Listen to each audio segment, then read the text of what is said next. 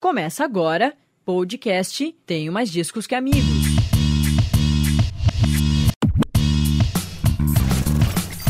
Tenho mais discos que amigos.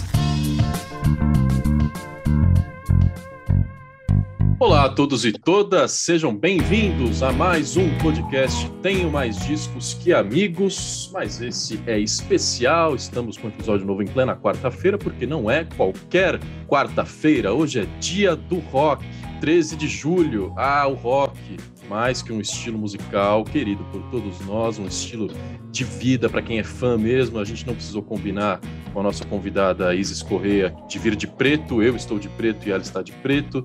Não tem estereótipo mais claro do que esse. A gente ama o rock and roll e hoje é dia de celebrar sim dos jeitos mais tradicionais, né? Tomando uma boa cerveja, um bom Rafa, drink. já vou te cortar aqui. Já vou te cortar aqui. É o único dia da história do mundo que eu vesti uma camisa vermelha e eu me sinto fora da parte, fora desse grupo. Eu me sinto um, um, excluído, mas tudo bem, pode continuar. É, eu não sei se a nossa produção não entrou em contato com você sobre o figurino da gravação, você tá meio desatualizado aí. Mas Exa não, exatamente. Eu, eu, é que eu abandonei o rock há muito tempo, mas é assunto para daqui a pouco. Calma, calma. Ó, vocês já perceberam que estamos com convidados especialíssimos. Antes de dar o tema completo do programa de hoje, deixa eu apresentar direito Isis Correia, jornalista da agência 1 a 1, trabalha com music business, dá consultorias, está tá envolvido em vários projetos incríveis. Já participou aqui também do podcast TMDQA, num episódio sobre Spirit Box e sobre o metal, não é, Isis? Bem-vinda de volta. É isso aí. Sabia que eu ia voltar num dia especial, né?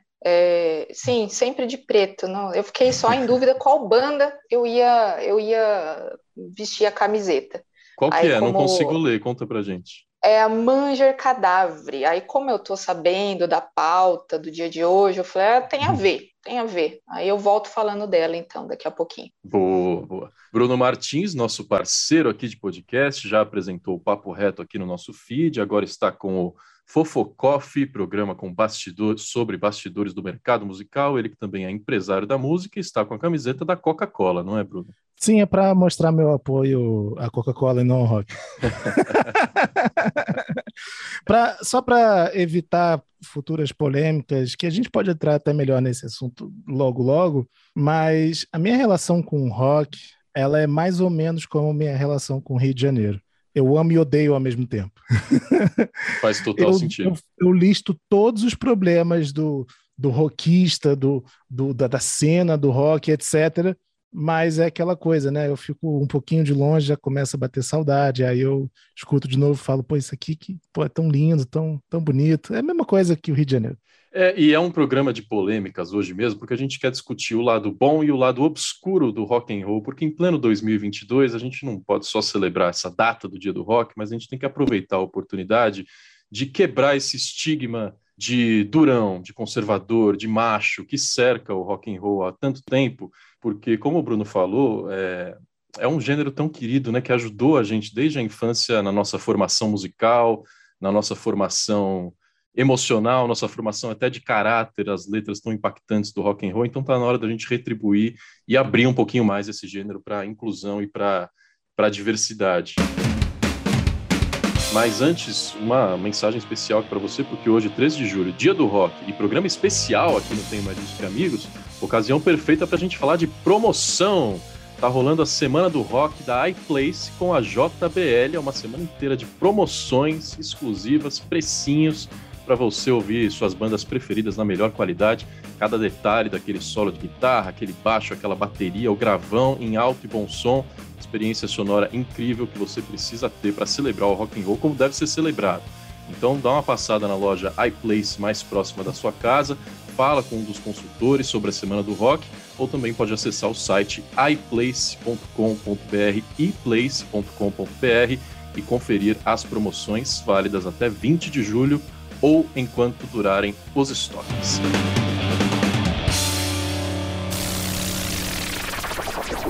que eu quero começar sabendo de vocês é exatamente a pergunta que eu fiz para os ouvintes na descrição desse episódio aqui para instigar a discussão. Vocês acham que o rock ainda é mesmo, como eu falei, um dos estilos musicais menos aberto a novidades? Isso está mudando? Por que, que isso sempre aconteceu e por que, que a gente precisa quebrar essa barreira finalmente? Isso está mudando. Né? É algo que a gente fica realmente pensando se a gente é tão. Eu falo a gente, né? Porque já estou me incluindo aí, uhum. e não diferente do Bruno, também amo e odeio, e assim a gente segue.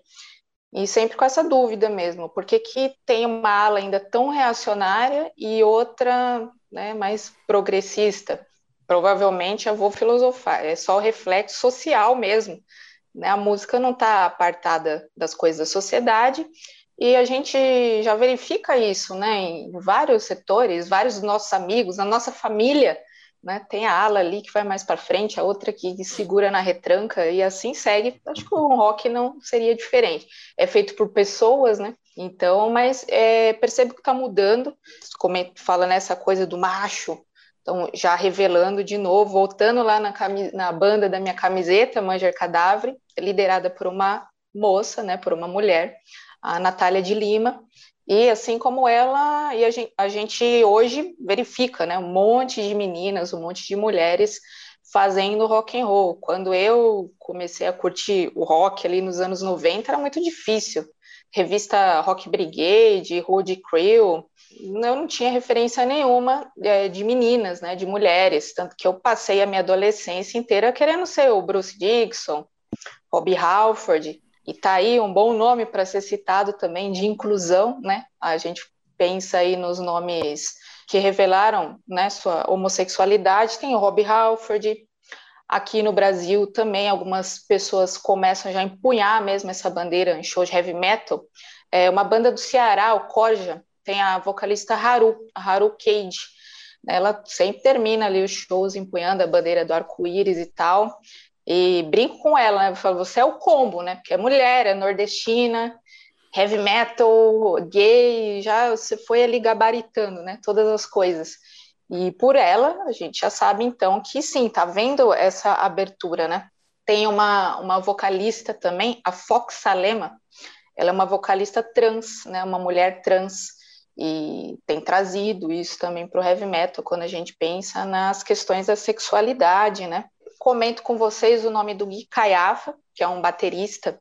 Ele tem um canal no YouTube e ele sofre da síndrome de Apert. É, já não é muito comum, né? E o que chama mais atenção dessa síndrome é a fusão dos dedos das mãos.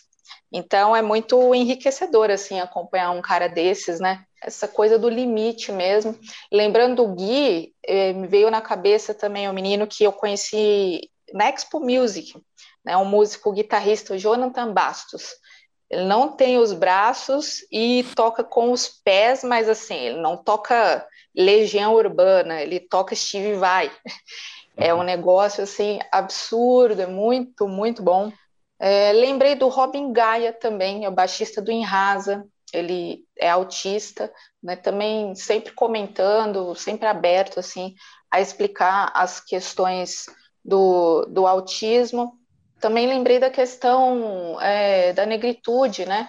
Questão racial, lembrei do Bruno, que é o é, Teixeira, que é o baixista do Desalmado, e, e, queria trazer o nome também do vocalista do Ibria, que é o Vitor Emeca, que são duas pessoas bem concentradas nesse assunto e o Vitor principalmente eu, eu chamaria atenção assim para ele porque ele faz metal melódico então, é aquele universo da espada e do dragão, né, que a gente brinca, ainda muito europeu e etc e tal. E, o metal e, melódico, e... ele não tem como ser machão, né, o, o, o, Rafa? Tem isso também, né? Eu estava pensando nesse, nesses subgêneros do rock, né, tipo, desde, sei lá, Rhapsody, Manowar, cara, assim, é totalmente, é muito mais pro nerd, como a gente vê até representado em Stranger Things, do que aquele machão playboy, né? É, o, é, o melódico, quando tem mulher, perdão, Rafa, é, é aquela coisa ainda da diva, né? Nightwish, a uhum. moça bonita que praticamente vem para enfeitar, né? Então, realmente, quando você coloca também uma figura negra, né, quebra muitas barreiras, realmente. É, Stranger Agora... Things é um caso interessantíssimo para esse episódio. Antes uhum. do Bruno é, comentar e adicionar na discussão, só queria é, lembrar que alguns dos nomes citados aí pela Isis é, inspiraram, provocado por ela própria, que é assessora de imprensa e mandou para a gente essa pauta, uma lista que eu escrevi, que está sendo publicada hoje, um especial de 13 de julho, com sete artistas com deficiência que estão ajudando a trazer mais inclusão para o rock. O Gui Caiafa, baterista que ela citou, é capa dessa matéria. Então dá uma conferida lá, porque a última, último levantamento do IBGE, que é do ano passado, mostrou que são quase 18 milhões de pessoas com deficiência no Brasil, o que é quase 10% da nossa população. E apesar dessa parcela tão grande de gente, o consenso geral ou estereótipo na cabeça de muita gente é que a pessoa com deficiência ainda é especial ou é menos capaz de realizar tarefas comuns. Então, é bom a gente ver esses grandes exemplos da música, é, instrumentistas virtuosos ajudando a gente a quebrar esse paradigma também. Diga aí, Bruno. Um breve comentário que, assim, apesar do estereótipo que é pintado do, do dos fãs de rock, né? E, enfim, não só pintado, mas é, demonstrado em, em várias várias matérias, até como essa do Rage que você falou, do Rage Against the Machine, ou uhum. ainda vai falar, não sei. não lembro se está na, na pauta. Falaremos da reunião, primeiro show em 11 anos do Rage Against the Machine, teve, foi repleto de mensagens políticas, daqui a pouco a gente fala disso. Existe uma coisa também, existem vários fatores socioculturais para explicar isso, mas tem uma coisa que a gente nunca vai conseguir fugir em nenhum gênero. É uma, uma frase do Léo Gandeman que ficou na minha cabeça, sobre a definição de música boa. O que é música boa, no final das contas? É a música que te emociona. É a música que conecta com você. Se ela conecta, logo para você é boa. Se ela não conecta, para você não é boa. Em todos os gêneros musicais, vamos ter todo tipo de gente, né? A música ela não, ela não escolhe bandeiras, ela não escolhe o estereótipo de, de, de, de audiência, né? Então, assim como você pode ter fãs do, do Jonga, por exemplo, que não concordam com as bandeiras que ele levanta, mas gostam da música dele. Eu acho que isso também é verdade no rock tá? E em todos os gêneros musicais. É só um pequeno grande parênteses. Eu não sei se vocês são fãs de Stranger Things. Eu sou fã, mas assim, como demora três anos de uma temporada para outra, sempre que estreia uma temporada nova, eu fico, meu Deus, de novo, lá vou eu embarcar nesse mundo. Mas embarquei na quarta temporada e ao longo dela você se apaixona tudo de novo. E eles sempre fazem referências musicais e culturais muito importantes, e nessa quarta temporada estão falando de metal, Afinal, tem um novo personagem, o Ed, que é fã de Iron Maiden, Metallica e outras bandas que faziam muito sucesso nos anos 80 e até hoje. Em uma das cenas mais importantes da quarta temporada é uma música do Metallica, Master of Puppets, que ajuda os personagens a se livrarem de uma, de uma treta boa lá. Desde então, muitos é, fãs da série, que tem um público-alvo mais juvenil e uma galera mais jovem, descobriu Metallica o que irritou os fãs tradicionais, os rockistas que conhecem Metallica desde os anos 80 e pensou que só eles conhecem. Até que a banda teve que intervir, Isis, e postou uma mensagem escrevendo: gente, se você é fã de Metallica há 40 anos ou há 40 horas, a gente já está unido por um vínculo inseparável que é a paixão pela música. Seja bem-vindo, conheça Metallica mesmo. É, tem gente que acha que Metallica nunca foi popular, mas é uma das bandas mais populares do rock há 40 anos. É, pois é, diriam né? jovens, magos sensatos. Hashtag magos sensatos. É uma banda que parece no Fantástico, e se eu comento com a minha mãe, ela não sabe nenhuma música, mas ela sabe que é uma banda de rock. É. Isso já é um baita do indicador de que é uma banda pop, né? É, vai lembrar, ver aquele símbolo, se alguém vê na rua, pode não saber, mas já identifica como, ah, isso é uma banda, é um negócio que eu já vi que é grande. Metallica é mainstream tantas décadas, né? É esquisitíssimo. Inclusive, pensando né, no caso Metallica e, e fazendo o link assim com essa questão da, da inclusão, é, eu lembro que dentro da, das coisas, das virtudes aí do, do, do, mundo do rock, é incluir a terceira idade. Já estão ali se encaminhando, já estão sessentão, mas a gente lembra de David Bowie, Mick Jagger, Paul McCartney, tirando a música clássica, e, e, ela não é popular, então vamos reduzir. Na música popular, e o rock é uma música popular, eu acho que é um, o único gênero que ainda tem um espaço e as pessoas ainda cultuam uma pessoa que é idosa. E eu acho isso um mérito, né? Eu acho isso um mérito. E, e Metallica e essa questão do Stranger Things me lembrou isso. Só que eles também muito bem lembraram, é importante que esses, esses fãs novos cheguem, né? Fizeram isso pela melhor rede possível, a sacada é muito boa, né? Pelo TikTok. Eu não entendi a reação assim da galera. Eu não acompanho Stranger Things, acompanhei quando começou. Depois eu lembrei que é como o Rafa falou, fica aquele aperto no coração, porque eu passei isso com Walking uhum. Dead. Aí esse Sim. ano estão falando que é o final, graças a Deus, porque tipo, não dá mais. O Stranger Things eu já, eu já parei, eu já cortei lá no começo. Mas agora, claro, eu fui assistir a cena, fui me inteirar do que estão falando. Eu não entendi o espanto. O, o personagem é metaleiro e ele ouviu o quê? Realmente eu fiquei sem entender assim, o é. que, que aconteceu. Eu, teve um, um momento na história do Metallica que fãs se revoltaram também que foi com o lançamento do clipe de One na MTV. Bom, obviamente, eu não lembro de como foi, mas eu, eu vi documentários depois, é, o pessoal comentando o assunto. Os fãs mais, mais hardcore, assim, eles consideravam que era totalmente anti-metálica ou anti-metal você, entre mil aspas, se vender a esse formato comercial e, e ter um clipe rodando na MTV, etc. Cara, assim, o que dizer, né? É, o Metallica já fazia show para 30 mil pessoas antes de ter o clipe na MTV.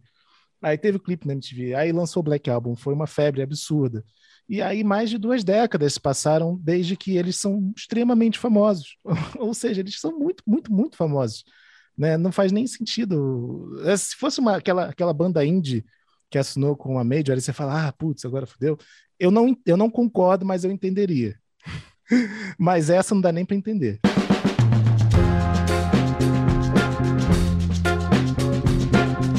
Não se esqueça hoje dia do rock, mês do rock rolando no TMDQA e aqui a semana do rock da iPlace com a JBL, uma semana inteira de promoções exclusivas para você ouvir suas bandas preferidas na melhor qualidade, no melhor preço, cada detalhe daquele solo de guitarra, baixo ou bateria em alto e bom som.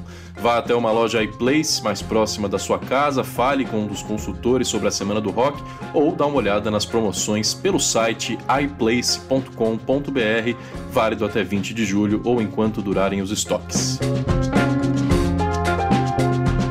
Não tem como falar de Dia do Rock e de rock misturado com política, sem citar uma das bandas mais importantes da história do rock, que ficou 11 anos separada e semana passada se reuniu e fez o primeiro show desde 2001, que foi o Rage Against the Machine. Perdão, desde 2011, o Rage Against the Machine não fazia shows e voltou na semana passada, bastante explosivamente, um show repleto de mensagens políticas, repleto de sucessos, é, que também são políticos. As letras da banda escancaram situações sociais nos Estados Unidos e no mundo inteiro, e talvez em 2022 essas mensagens sejam mais necessárias ainda do que eram lá nos anos 90, quando a banda explodiu. E nesse show de reunião, que aconteceu em Pittsburgh, a primeira data, eles é, exibiram no telão uma mensagem contrária à decisão da Suprema Corte dos Estados Unidos, que permitiu que os, que os estados proíbam o aborto nos Estados Unidos. Uma mensagem bastante contundente, é, chamando de nascimento forçado num país onde a violência armada é a principal causa de morte entre crianças, e concluiu a mensagem dizendo: abortem a Suprema Corte. É, Bruno, importantíssimo esse grupo de Isaac de la Rocha, Tom Morello e companhia de volta no momento desse, né? Cara, muito. Assim, como você falou, né? O Rage Against the Machine sempre teve esse viés político e eu acho que é uma, algo intrínseco à, à existência da banda e as composições e as performances, os clipes, tudo. Agora, óbvio, não tem, não tem do que discordar desse, desse apoio, quer dizer, desse boicote à, à Suprema Corte Americana por causa dessa decisão. Não tem nem o que falar a respeito. Porém, eu queria só mencionar algo que me veio à cabeça quando você estava falando isso, que foi uma entrevista do do Rage Against the Machine no, com o Zeca Camargo, acho, no Fantástico, quando eles vieram para o SW em 2010, eu acho. É, Foi isso mesmo. Que o Zeca Camargo perguntou, ele, é porque ele, o, parece que o Tom Morello, ele deu, é, distribuiu ou sorteou, enfim, é, distribuiu ingressos da área VIP para os fãs, porque ele não gostava da ideia de ter uma área VIP. E o Zeca Camargo perguntou: Bom, você fala isso, mas você viaja de primeira classe. Como que fica, né? Essa contradição. E ele falou, bom, é, uma vez que você se acostuma a certos luxos e né, é, é, coisas do gênero, é difícil abrir mão. Então eu acho que assim, essa mensagem específica do Rage Against Machine não tem como discordar, não tem como discordar de nenhum posicionamento deles. Eu só acho que é, é um, é um território meio complexo, assim, de levantar sempre bandeiras, porque às vezes você pode sim cair em contradição. É, antes do retorno com a sua banda, Zac de la Rocha passou uma década, um pouco mais, isolado em sua mansão, sem nenhum contato com o mundo externo, né, Isis? Mas, de qualquer forma, bom vê-lo no palco de novo. Sim, bom. bom. a, a Urucubaca que jogaram já foi grande, né? Sim. O cara já torceu o pé no segundo show, se eu não me engano. e então, o, o, os haters aí, sei lá, é, foi forte aí o negócio. Ah, o ser humano é contraditório, né? Mas eu acho que é o papel do artista colocar essas questões fica tudo meio nebuloso, vida privada, vida pública. É, o artista retirado, mas a gente não sabe o que, que o cara fez, sei lá, estava numa ONG, estava numa creche, não sabemos, justamente porque se retirou do cenário, né? Sim, a gente é, todos nós, né? Sempre com muitas contradições, mas colocando ali na balança, acho válido. Talvez eles vão ter que fazer a Roger Waterização dos shows também, né? já deixar claro, ó, oh, gente, a gente é Rage Against the Machine, caso vocês é, estavam passando férias em Marte desde os anos fim dos 90, né? Nós somos assim, assim, assado.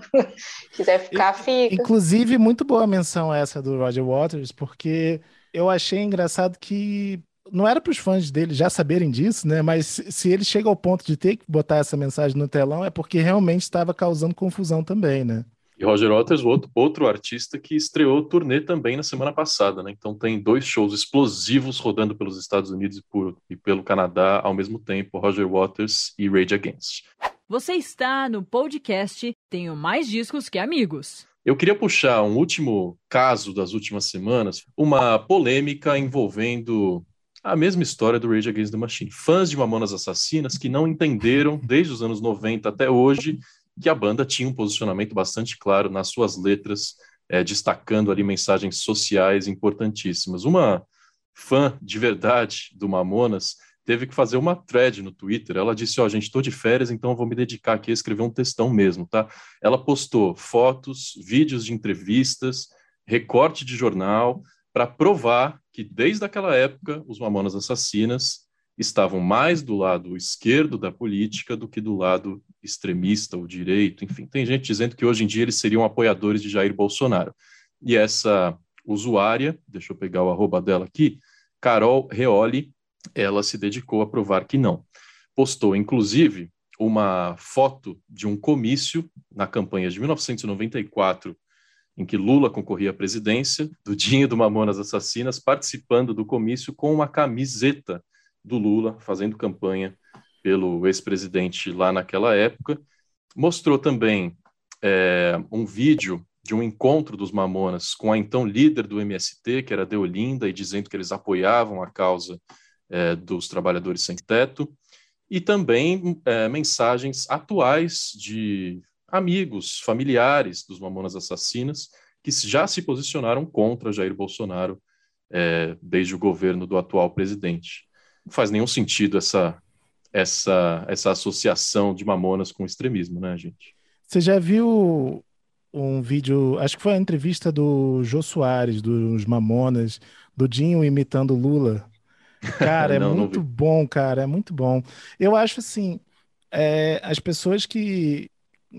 Não sei por que estão resgatando Mamonas agora, né? Mas as pessoas que, que fazem essa associação do Mamonas como possíveis hipotéticos apoiadores do Bolsonaro, cara, nunca entenderam Mamonas, né? E eu acho que é para quem para quem não viveu a época dos Mamonas, pode ser mesmo difícil de entender. Eu tive que explicar algumas vezes a música Robocop gay para pessoas mais novas que achavam que a música era ofensiva, que era uma música de preconceito, sendo que na verdade não, porque tipo nos anos 90 era muito difícil você abordar esse tipo de assunto em uma música.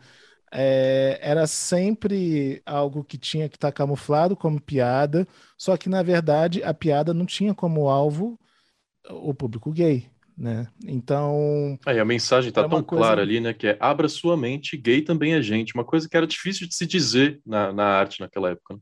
Sim, exatamente. E então, assim, é, realmente, eu, a única coisa que eu posso comentar sobre o assunto é que essas pessoas não entendem mamonas.